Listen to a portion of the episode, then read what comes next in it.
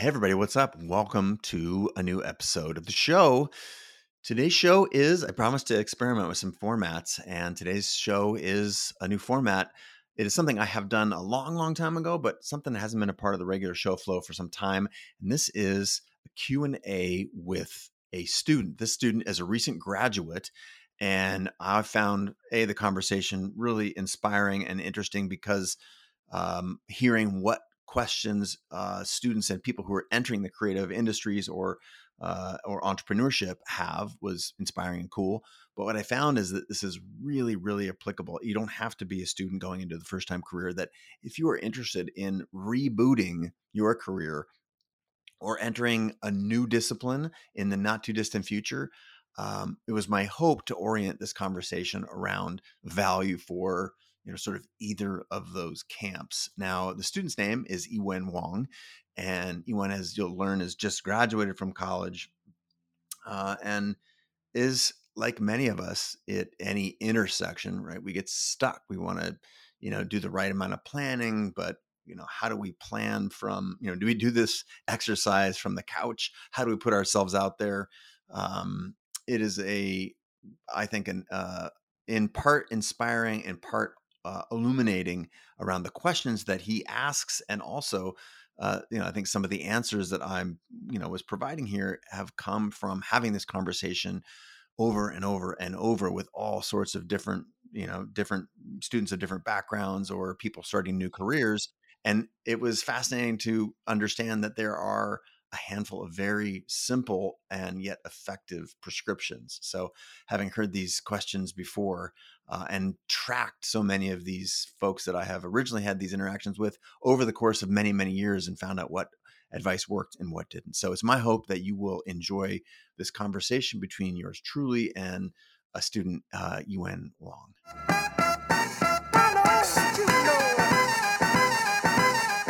Iwen, it's good to meet you. A friend, uh, or a friend of mine rather, said, "Hey, look, my daughter uh, has this really good friend, and he is interested in filmmaking and is entering the world, the work world here. He's, I think you're leaving Boston College, and I was wondering if you'd talk with him. And I normally don't do this, but I was, I love this human that connected us, and so I'm more than happy to chat with you today. And I think a lot of what you're facing, or some of the questions that you may have." Uh, could be useful to those in the audience that are e- either seeking their first job or a new job, or obviously the, the ec- economy is in an uncertain state right now, and there's all kinds of variables. So I wanted to record our conversation and just let the world listen in on um, some thoughts that you know, some questions you have, and I will try and be helpful. But I think a good re- way to start off is by you just giving you know 60 seconds of background on yeah. yourself. So go ahead and use this time to do that. Sure, sure. Yeah, uh, appreciate that. Um, I know you mentioned uh, where I graduated. I think I want to make it clear it's Boston University. There's a little bit of a uh, friendly okay. rivalry with that, but uh, you know what? It's great. We love that. Um, but yeah, so I appreciate you, Chase, for um, taking the time to speak with me. Uh, my name's Iwen. Uh, I recently just graduated um, from Boston University uh, in the School of Communications. So I actually studied a bit of film and advertising. And uh, I'm originally from like Singapore and New Zealand. Uh, my family lives in New Zealand now, but uh, like born in Singapore and uh, came to school in the U.S. to Boston, and uh, I mean, four years later, here I am out of the university life and uh, trying to get into the workforce uh, or, or, whatever my next steps are. Um, so obviously, I think getting the opportunity to speak with you was something that I definitely didn't think I could, but obviously I think networking was is a big part of it. Um, it just so happened that a friend of mine's dad was connected to you, six degrees of separation, all that. Um, I think it's it's really really um, crazy to me still that uh, we get the chance to speak. But nonetheless, well, let, I'm let, really let me glad. let me interject something, and we'll start yeah. there. I think what a, a, first lesson is if you have these dreams and these secrets and you don't put them out in the world, mm.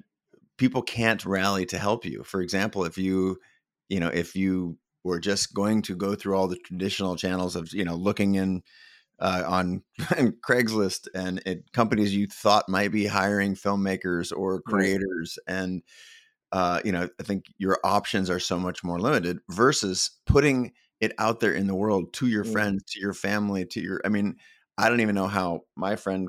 Uh, I think you were, you know, visiting over there or something, and Right. that you were willing to say in front of your friends' parents that you know, hey, I'm you know the, I'm pursuing filmmaking and I want to or, or, whatever. You know, again, I want to give you a moment to tell, say a little bit yeah. more about what your interests are, but you know, just right off the bat, that is eh, this is something I don't want you to ever stop. You know, mm. continuing to put your dreams out there in the world and let people know who you are, what you're interested in, and just be open and available to to gathering as much sort of data, especially early in the process, is super super valuable. So, you know, intuitively. You're mm. already doing something really, really well. Maybe you could move now on to talking a little bit about what your interests actually are and why um, you know how you develop those interests and right. if you could snap your fingers and have your dream job what would that look like I think that's a very interesting question. I think I've struggled with that answer to some degree because um, initially, like I think for me, being a photographer, a videographer is kind of like where I started, right? Mm-hmm. Like I started picking up the camera, did a bit of photography, moved to videos, um, editing, like that whole thing. And for me, when someone asks me that, I think because also of my maybe like college education of learning about advertising and the marketing involved and just being someone who's been interested in business and not really like I think my end goal is not is to work for myself, right? Like it's to have my own agency, my own business, whatever it is. So I think my my dream job is to I think as simply put it, which doesn't mean much, but it's to do what I love every day, right? I think that's what I think internally I struggle with sometimes because it's easy to say, "Oh, I want to do what I like to do," but to actually make take the steps and create a sustainable life where you actually are doing that and and and you get bored sometimes. I, I, I sometimes I think about, oh, what if I go somewhere and with this and then I get bored? Like, am I gonna want to retract this and try something else? Like, am I gonna be too far in to go backwards? Something like yeah. that. But um, I think I'm I would consider myself a pretty optimistic guy, so I think that just helps me in my quest, which is also why I think um, I was open enough to I think talk to your friend Mark about like my passions and me, despite despite not having a lot of experience, despite not, me not having anything solid really going for myself. Um, yep.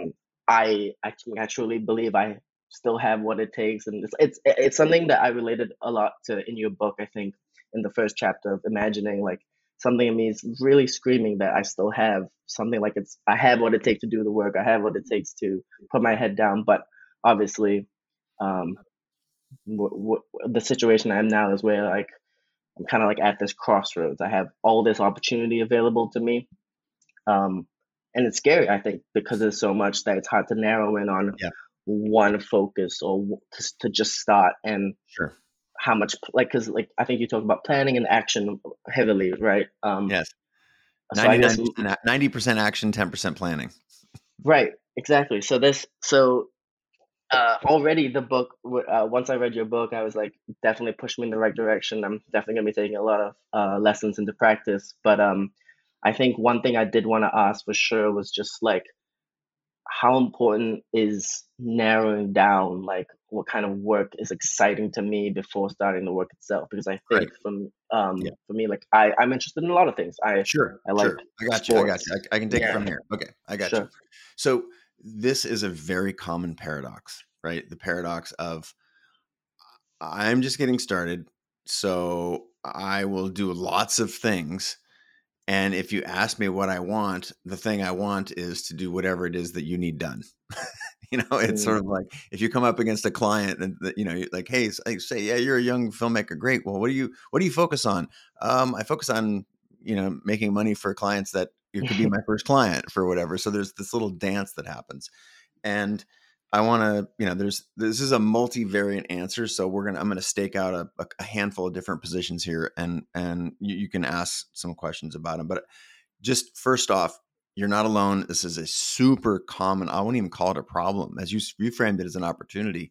Mm. Uh, it's very very common to, and this is a paralyzer because you don't want to say, I only want to, you know, I only want to make music videos for hip hop bands, you know, and that have you know cars in them or whatever just Mm. something that's crazy narrow Right. because you're you fear that you're turning your back or i suspect you fear that you'd be turn, turning your back on all these other opportunities if someone starts to know Ewen as the the guy who makes music videos for hip hop bands that you know and, and so you you say well I- don't want to say that because i don't want to get pigeonholed.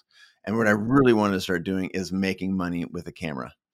And uh, at the risk of being slightly crude uh, there's a funny you know video that's gone around the internet which is a it's an x and a y axis and on the on the y axis the up and down is the words f around and on the x axis is find out and so if you chart this naturally the more you know you go up the the x axis or up the y axis the more you f around Mm. you know the more you find out so these things end up being directly proportional to one another which is something honestly where people's career counselors where their parents or their friends people who don't know what's truly in your mind and your heart they Mm. try and constrain how much you f around which in turn limits the amount of information that you find out about yourself about what your strengths are about what your weaknesses are about what your preferences are so you know, I think one of these little areas I want to I want to drive a stake in is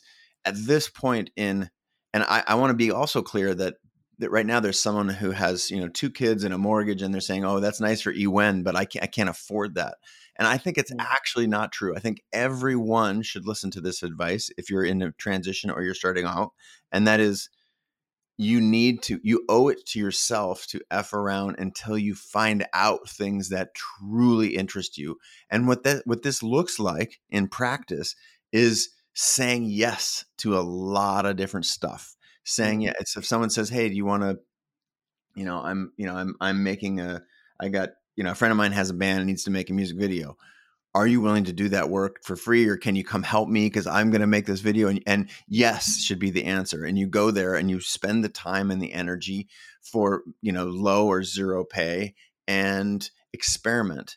Now what i do not know your own personal situation and this applies to you or it also applies to a person who has a mortgage and two kids and a whatever Right. you may need to be surviving in parallel and whether you that you, you know whether you have a, a stipend from your parents or from school or you have bills that need to get paid creating a very simple way of paying those bills is foundational and is super valuable now again this may or may not apply to you but i'm trying to make this as broad as possible Mhm.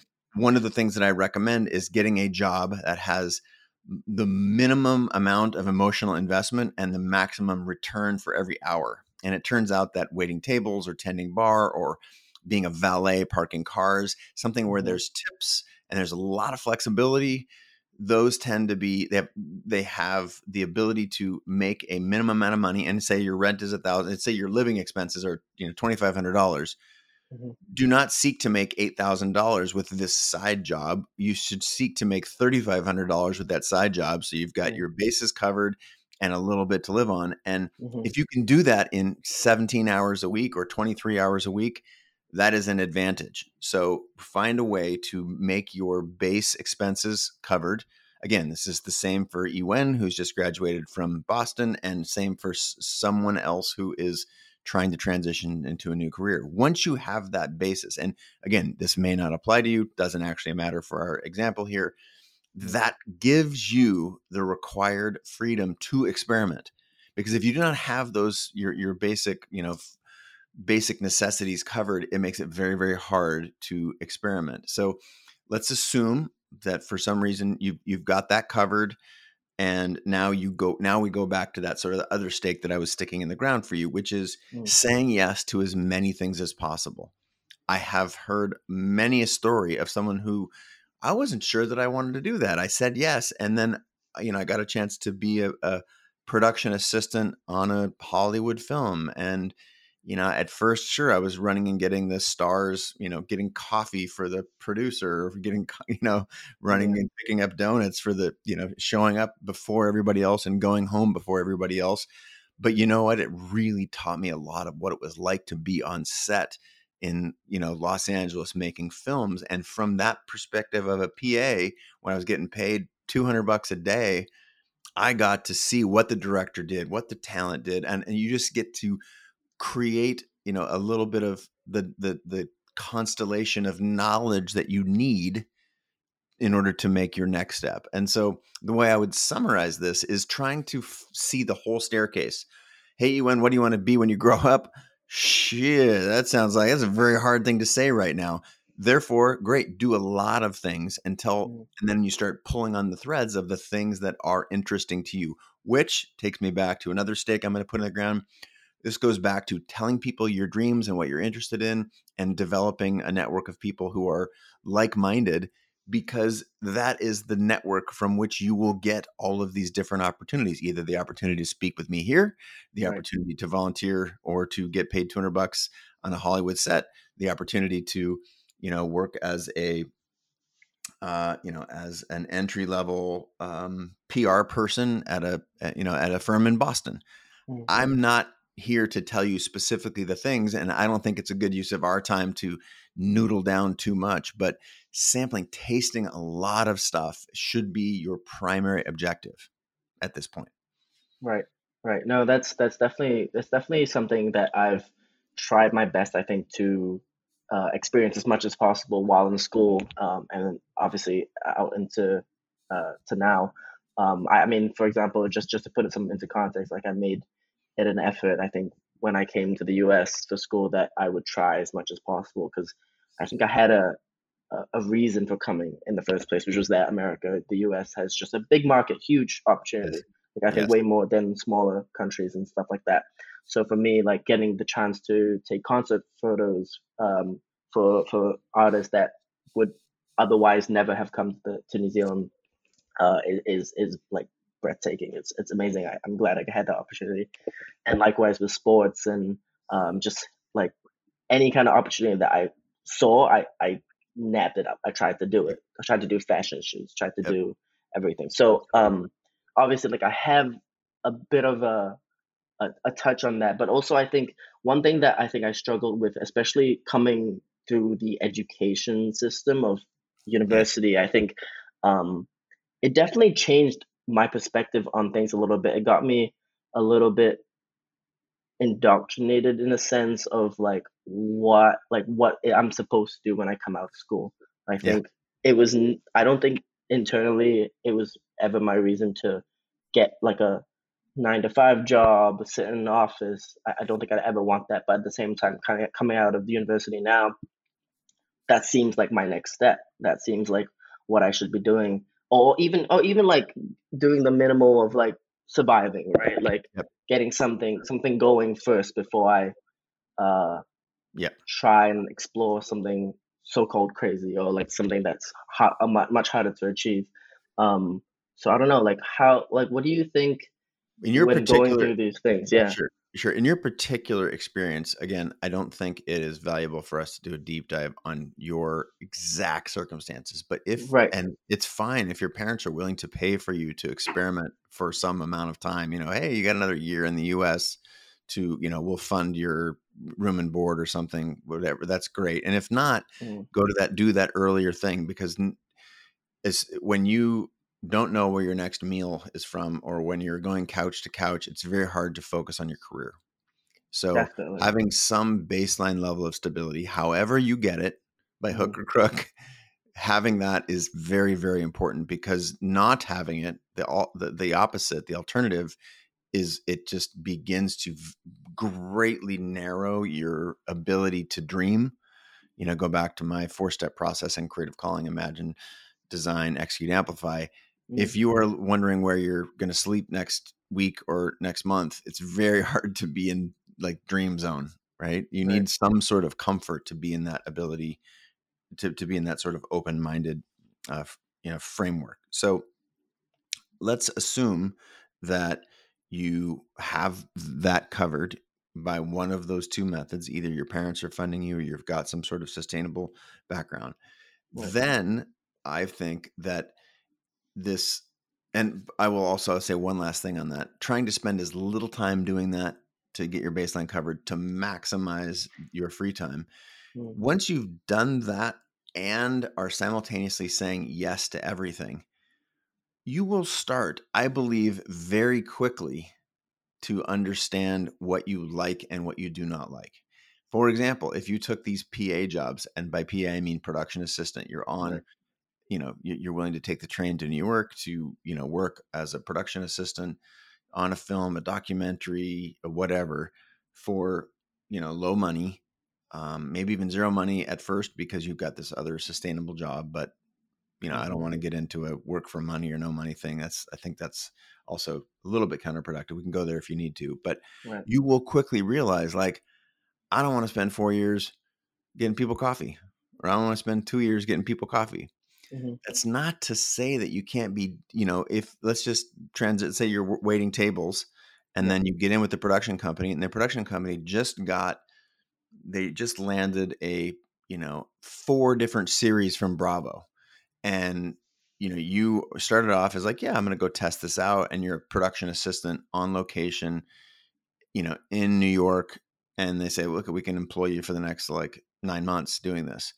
Well, what you've done then, if you can say yes to that, if you traded this waiting tables, which has virtually, I mean, it's everyone, it's good to wait tables to be in the service industry for a little bit because you get some perspective, Mhm. but that gives you the ability to say no to that. And now you're officially working in an industry that you have interest in. Right. So, you know, you, and you're probably you're working more hours and making similar money than if you you know had a job waiting tables, but every day you show up, in addition to getting coffee, you're hearing the director talk, you're hearing the producers talk to the storyboarders, and the storyboarders are talking to the writers, and the Mhm. and you get exposure. Like right now, you're the guy with the camera and you make Yeah. videos, or you're the editor, but getting exposure to all these sort of peripheral jobs that are in the same industry. Most people don't know that you can make an amazing living as an animator, as a visual effects artist, or as a Right. these are jobs that no career counselor says, you know what you should do? You should be a visual effects editor, you know, at the Skywalker Ranch in, you know, outside of LA. You're like, no one says that. And yet you can only discover those things by being around it. So Mm. if you can trade your waiting tables or parking cars job for something that pays you to be in the industry, you're essentially getting paid to learn and you're a Mhm. sponge. And then what normally happens from there is you're like, hey, I don't, I'm not into getting people coffee anymore. I'm pretty good at that now. I've got that skill. Um, but what I want to do is I met this guy who is the gaffer. He's the gaffer on set, and I'm just fascinated by that. So, Right. you know, when you're hanging out in the at the food tent, you know, between cuts or at the end of the day, you're like, "Hey, Gary, I'm really interested in um, in your you know your job and learning from you. Do you have any recommendations on how I might break into that?" And he's like, "Oh yeah, sure. You know, buddy of mine's working on a different production, and you know he needs an extra set of hands, and so you could you know be around the industry and do that." Or, you know, there's this great class at the community college. This is how I got started. So, in it's it's a combination of building a network and seeing a lot of things because when you're on the couch in front of your computer or hanging out with people who are not actively pursuing the dream that you have which is to be your own boss and to be in the creative industry Right. you you you're automatically limited to you know what you can search and then once you search that thing all you get is basically someone's right up on the internet about how to do it or what it's like to be it versus Mm. standing there for 12 weeks watching what everybody on this set does. And you're seeing dozens, if not hundreds, of different jobs. And Right. so by putting yourself in an industry, and right now, there's a lot of people are going like, God, I can't really afford 12 weeks to just, you know, and it's like, if you can't afford 12 weeks, it's sort of like, what's the price of school or what's the price of learning? Yeah. Uh, you might say it's expensive, but try ignorance. Ignorance is very expensive. And Mm. I would say a similar answer to someone who's like, I don't want to really sink 12 weeks to, you know, to discover my next thing. And it's like, then you're thinking about it the wrong way. You have to be willing to taste a lot of things. And you can't taste something in a weekend. Right. You, you, maybe you can taste and it can make you want to do it. And you go from a weekend to a week to 12 weeks. But being willing to just dip your toe in and say yes to more opportunities that are in or adjacent to an area of interest to you is critical. So have you Right. done that? Have you have you had any opportunities or can you say, you know, you mentioned photography and I keep talking about filmmaking, so I don't want to be um I don't want to be irrelevant. Right. Um can you give me any more information other than what you have and have you any experiences like the ones that I'm sharing with you right now? Um, right. Okay. So I guess for me, um, a lot of the things I kind of started by myself, which is just something that I think, given the fact that I picked up photography and the creative, uh, like videography, like just from scratch, like Yeah. like with with friends, just taking photos and just going YouTube, YouTube University, that whole Yep. thing. Um, I just like felt like a lot of the things I wanted to do, I had to do myself for some reason. Mhm. Yep. Um, so like my personal projects of like, okay, for example, I wanted to make an Under Armour ad. So I, I went out, got my friends, recruited them, made a little storyboard, mood board, did the shots, edited. So I did I did basically a lot of the different roles that I guess would typically be done with multiple people in a bigger set or whatever. But Yep. also I guess like with school jobs, maybe working for the athletics department and uh, getting to see like uh, the main videographer what he's capturing um, versus what maybe as like a second shooter or uh, whatever it is. I think as much as opportunity I've tried to uh, go out and get for myself, I think it brings me to one of the questions I, I, Sure. I um, which is I think you wrote about this. Richard Branson said to you, opportunities are like buses. There's always another one coming, hmm and you said you always need to be ready to catch that bus.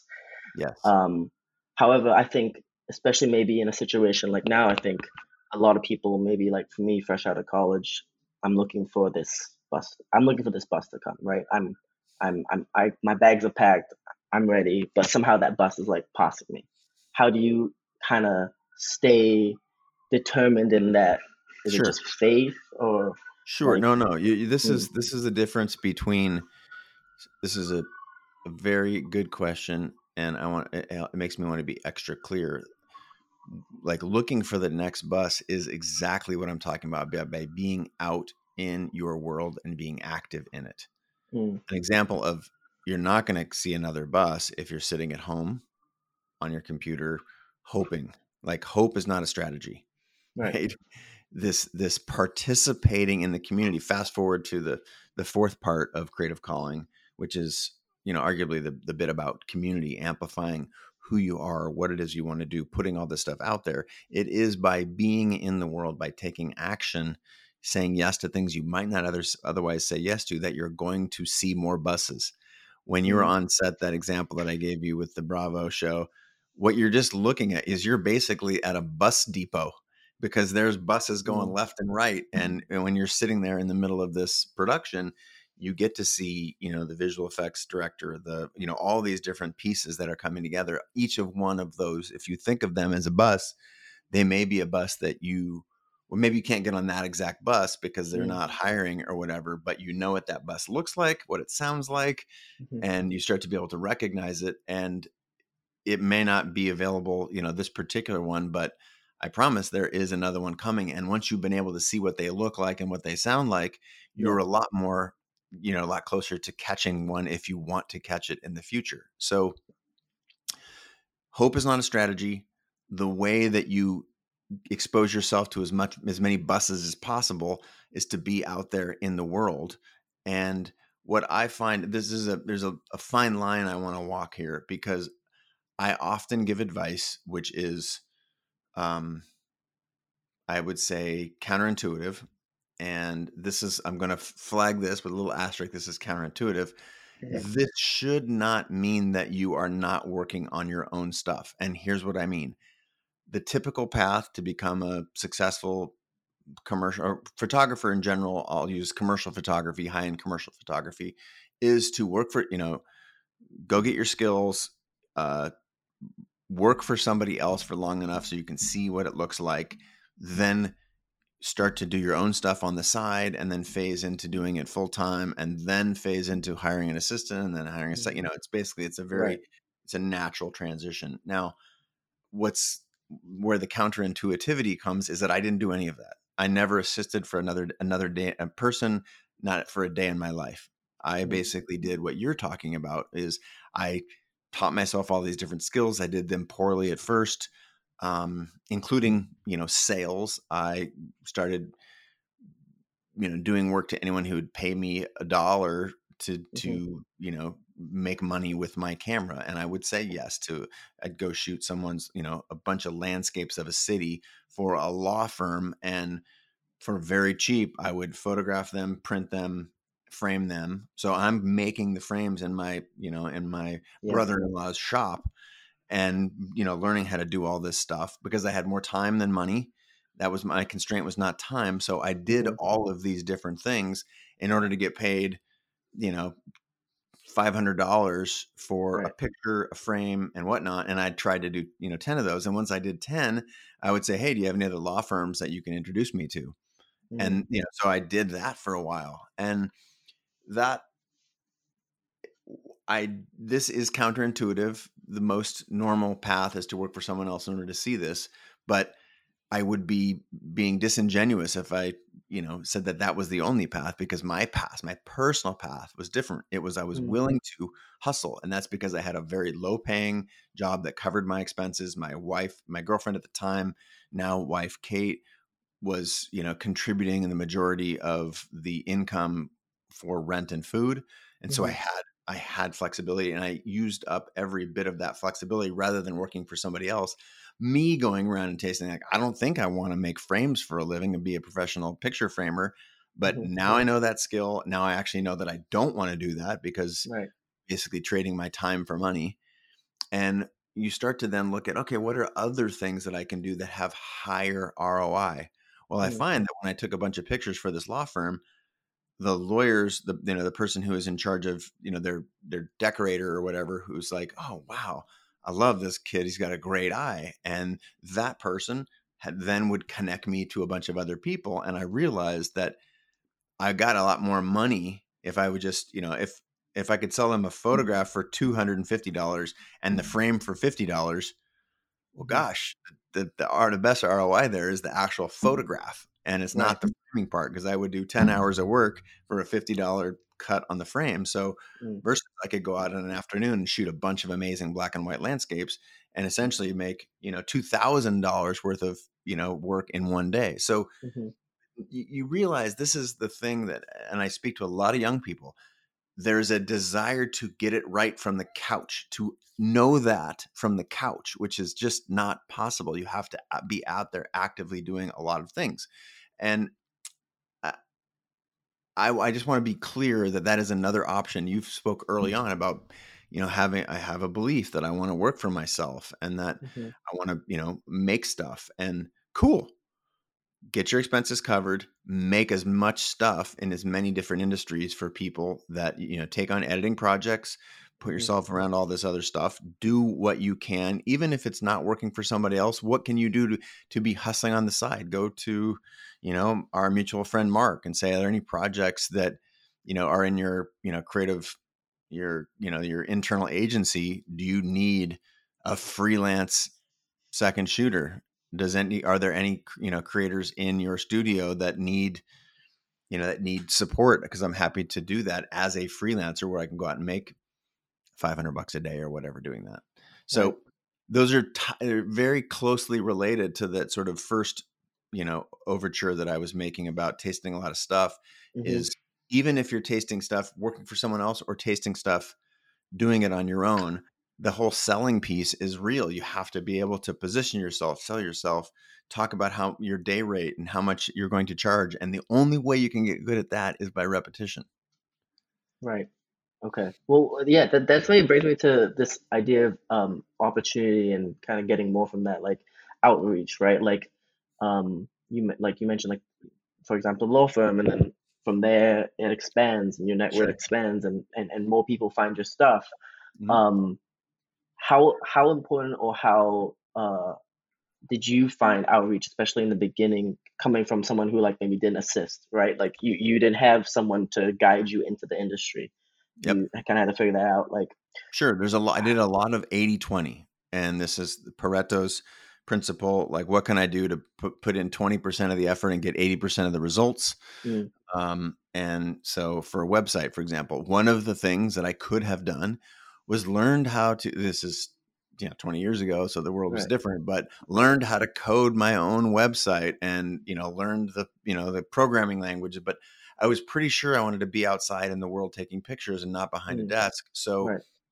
this is you know like the examples i gave earlier of deciding um, i want you should taste a lot of things i knew early on i didn't want to do that so it's sort of like if i would have known early on that i definitely didn't want to do framing i would have outsourced the framing on day one Mm. so I did a lot of these 80 20 things to get started. And I looked at what are the basics that someone needs to look at and say, that person has their shit together. That person can do a professional job.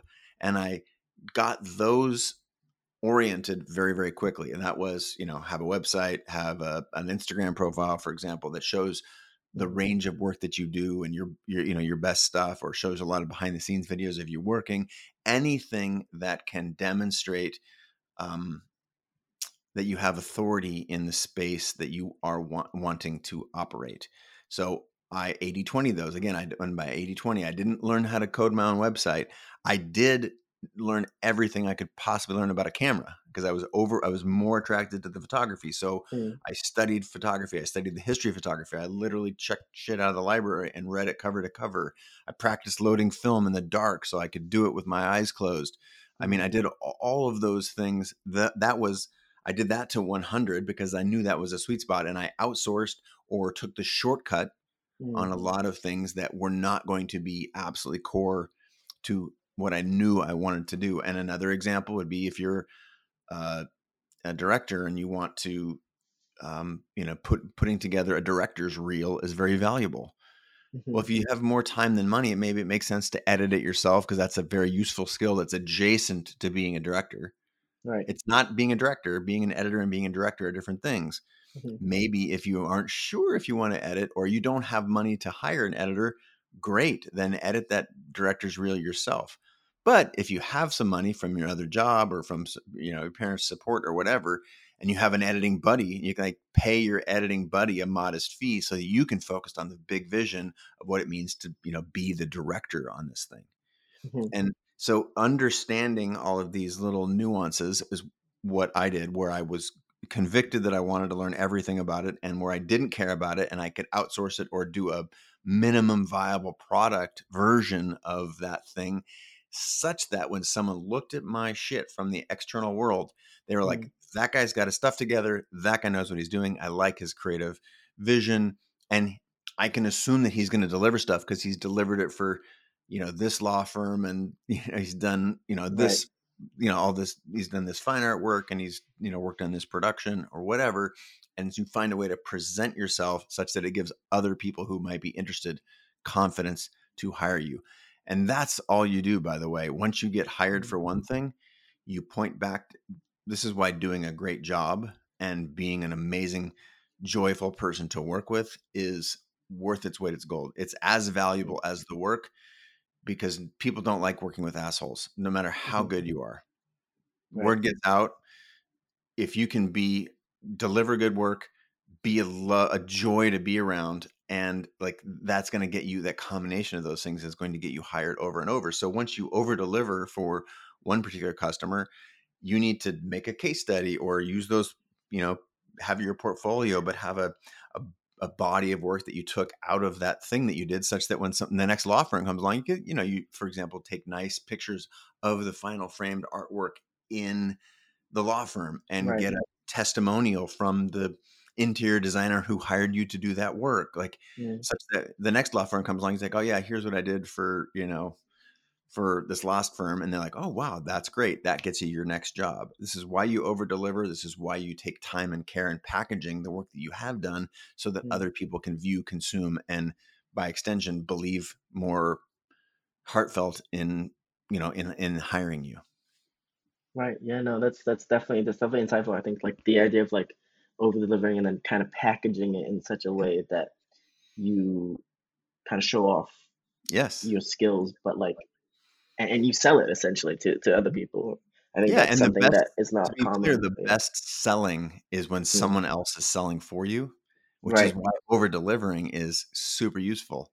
and even eh, not trying to pretend that you're a 20 person shop and not trying to pretend like letting that the art director who's at that interior design firm is like hey look i love to do this more than anything this is a career i'm going to you know i'm going to spend my life in the creative space and you know if if you feel comfortable and there are other people in your world or you have other jobs i would love to be considered mm. don't be a mm. weirdo and then put them on your mailing list next time you do a cool job you know say um, you know, just set up a simple MailChimp for 20 bucks a month. It's like, hey, you know, here's, you know, to my clients, these are you know, the projects I'm working on. And I did these three law firms last month. And this law firm example is going overboard here, but, but like, you, you know, I did three law firms last month and here's a personal project I'm working on, you know, whatever. You're just staying in contact with them through a variety of ways. And if this is where I will leave it up to you to know in mm-hmm. your because this is always changing is the best way to do it through instagram dms or is the best way to do it through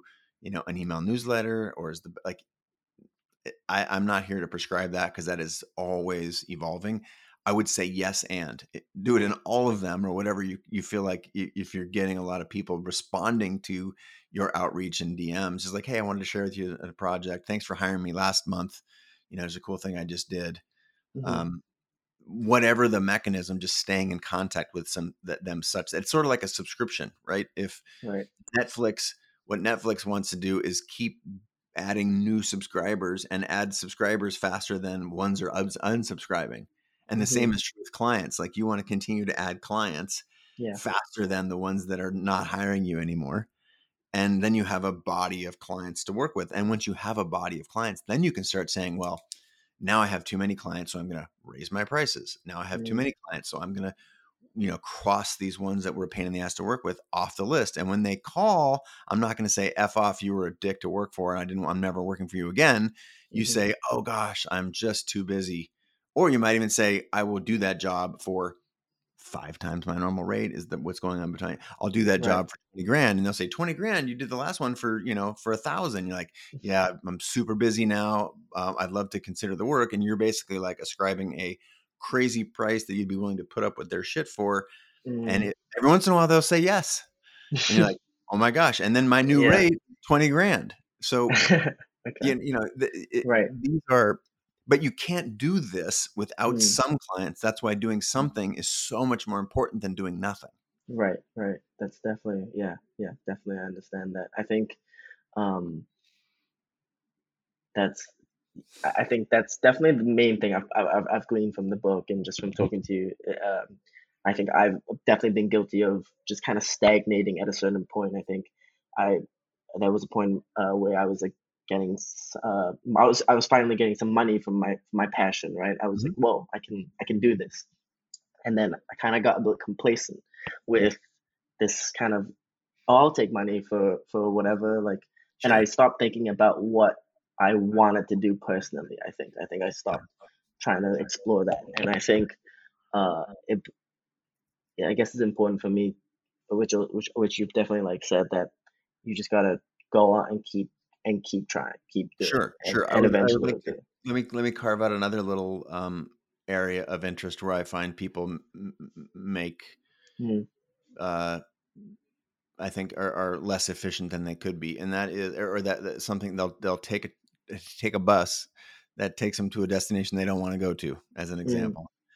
When you get yourself in this position where your back's up against the wall and you will take money for anything, um, you can then start to only take money rather than make decisions that are in your interest of where you want to end up and this is why this idea of either you know a financial buffer or um, the ability to stay focused on what you truly want mm. is let's just use the example of you know i wanted to be a commercial you know professional high-end commercial photographer and Yet you heard me give examples of when I, I would work, you know, I would shoot fine art, black and white images and sell them to law firms.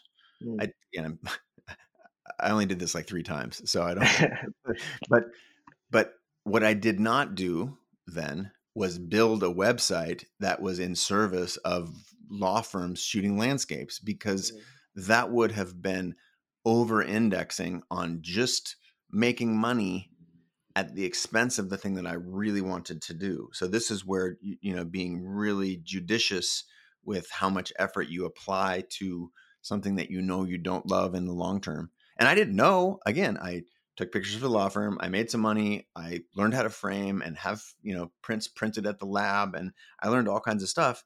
And what I learned originally is like, okay, I don't want to do the frames anymore. I definitely don't want to sit in front of in a dark room all the time. So I'm going to outsource that. I love the photography. So that was the thing that I then moved forward. Okay, so where else can I do in prioritizing photography? I did not then start taking weddings and uh, senior portraits and all these other things mm. because I wanted to spend as much time focused on. I started to learn like, oh, I really do love this commercial idea. I want right. to, you know, I want to develop a very rich portfolio. So I kept my expenses low. I took mm-hmm. money using a camera where I could and where it was applicable and leverageable. And I did not all of a sudden become a wedding photographer or become mm-hmm. the the fine art photographer who sold prints to to you know, which is a it's a it's a trap basically mm. that most people get sucked into. This is why when we let's go back to the very you know first five minutes of our conversation when I said, "Do you know exactly what you want to do?" And you're like, "No, I just I I, I want to work for myself. I want to be in the creative industry. I want mm-hmm. cool." So it's through taking all of these actions that you will refine it and by being around it and like i really love what joey's doing he's nailing it if i could do something like that this is why having mentors whether you know them mm. personally or not and having people that you look up to and and and doing research you know uncovering watching all this uh, you know videos on youtube whatever it is to get inspired right. don't get so inspired that you don't work mm. but continue to what if you you were guaranteed you could not fail what would you do now if you could snap your fingers and be the best in the world at anything what would it be these are actually very useful questions because they will help guide you apart from all of these practical concerns that we've been spending, you know, the last 40 minutes on. These mm-hmm. are practical concerns that you have to do in order to live and survive, but continuing to formulate what you know, if you could snap your fingers or you could not fail, what would you do? I really want you to keep developing that muscle. This is the imagine part in my book, which is why it's so hard because our career counselors, our parents, all these practical people who care about us, mm they don't actually live in our brain and our heart. They are looking at us and say, you know, are his clothes clean and does he have enough food on the table? Once you've got those things met, they can relax a little bit. Your job is to find out what you love in this world and then do everything you can to do that thing. Mm. So, continuing to hone your dream gig, which is where I want I want to go next. Um, right and it is valuable and you said it yourself last piece before we go on to your dream job the last piece is you got a little complacent also totally natural uh, i remember mentoring a guy who's now a very successful very well-known photographer friend of mine he came to me and said i got my first i got a nike job i've arrived i'm a commercial photographer shooting for nike dream awesome and he made a ton of money and i helped i coached him through you know how much to charge and he got a shit ton of money just like sweet. Yeah. It's, you know, I have arrived. And then he didn't work for another nine months. That as soon as that job was over, he's like, cool, I worked for Nike. And everyone else was like, yeah. And then 2008 happened. Mm-hmm. He didn't work for another, you know, nine months. Right. And this is why this sort of tenacity and this is why doing something that you actually love that gives you energy that you are energized by even shit's going to get hard it does for everybody across every discipline but this is why choosing something that you actually love is valuable because you will need all of that energy to keep going. And mm. it, it is natural to get complacent. And the less time you can spend in complacency and the more time you can work with, what I like to have is long term patience, short term urgency. I'm willing to do a lot of hard work to get to my dream job. And yet, I need to get another gig tomorrow so I can keep learning and keep honing my skills and keep bettering my craft. Right. Okay. No, that's that's, that's put a pin in that. And I want to go n- since we've been having this discussion. Right. Eh, what I find is that people are occasionally shy and overly self-aware about if you could snap your fingers, if you were guaranteed not to fail, what job would you want? It's a tough question to answer in front of 100,000 people who are listening. Do you have, you know, is there something that you could say to yourself right now with a certain degree of honesty that you are interested in? That if you could snap your fingers and would not fail, what would you want to be? Um, I would want to work with Nike. Okay. That's I think what got me started in a lot of these things. Um, and I think that was something that I had initially like kind of looked at as uh achievable but far away goal that I Mhm. think um 100% like working not just for Nike on like a one off uh campaign for example but like working with them for like an extended amount like on on maybe on retainer or something like Sure. that that's something that I think was far and way beyond that if I got there I would be like okay that's one step I don't think it's a end goal for me I think Sure. You don't have by to by no means you. I think everyone you you keep learning right but um You uh do yeah not have to that see the whole staircase, but having something to shoot at is valuable. So let's now hmm deconstruct. I got to scoot here in a few minutes, but let's sure deconstruct what it would take to work long term for Nike. mm The way I would approach this is cool. What are the different ways that you could work for Nike? Well, you could be an employee there. Hmm Um, you're like, ah, employee, you know, I just went through this whole thing about, you know, being self employed and I like my freedom and I like the ability to make more money than a fixed salary and blah, blah, blah. Cool. Their Nike then hires all sorts of other agencies to do creative work for them. hmm Your job then is to research who's their agency of record, who anytime you see a Nike campaign, you know, it's like you see the new, you know, Yeezy, whatever, Yeezys come out and then, okay, cool. Who hmm designed them? Who, right what company did this designer start? and or who did the creative for the new shoe release like you can literally just type into google who did the creative on the new yeezy campaign or whatever hmm and you start to build a constellation around nike of all of the different players the people the agencies the creators and the entrepreneurs that work with serve collaborate with nike hmm you go you, you then try and get gigs with them either jobs in the hmm case of say an ad agency or you try and freelance for the photographers the filmmakers the creators who are actually doing the work with the company. Because again what do you do? This is you're putting yourself all the other you're around all the other buses that are going by. Mm. That's how you do it. That was how that would be how you would get close to nike That's yeah, that's a that's a great way of looking at it. I think it's just kind of like giving yourself the steps um, to get to where you want to go. I think that's I, I don't think I ever looked at it that way and just branching out and, and being like, okay, almost like in, in the same way of networking, like six degrees separation, like how can you get as close to that big goal as possible? I think that's really um, great for sure. look at i the questions you've asked you're not alone they're very natural. Your the fact that you're organized that you've read my book that you um, are a thoughtful human all of these things you are very well equipped more equipped than most to to live the dreams that you're talking about. There is a lot of work involved and i do not want to i do not want to sugarcoat that which is why i keep saying this is why getting clear on what you really want to be doing in areas that you really are interested in like i think you Mm, would have a lot more energy in trying to get a job around with collaborating with someone who's working with Nike than a law firm, right. right? So just look at that example and like, okay, cool. This is exactly why because it's going to be hard. You're not going to get it the first or second or fifth time, but hmm truly working, you know, in a creative industry around, you know, with people who work with Nike, that gets you closer and you'll have more energy. So Right. No, that's definitely amazing. Um, yeah. I appreciate that.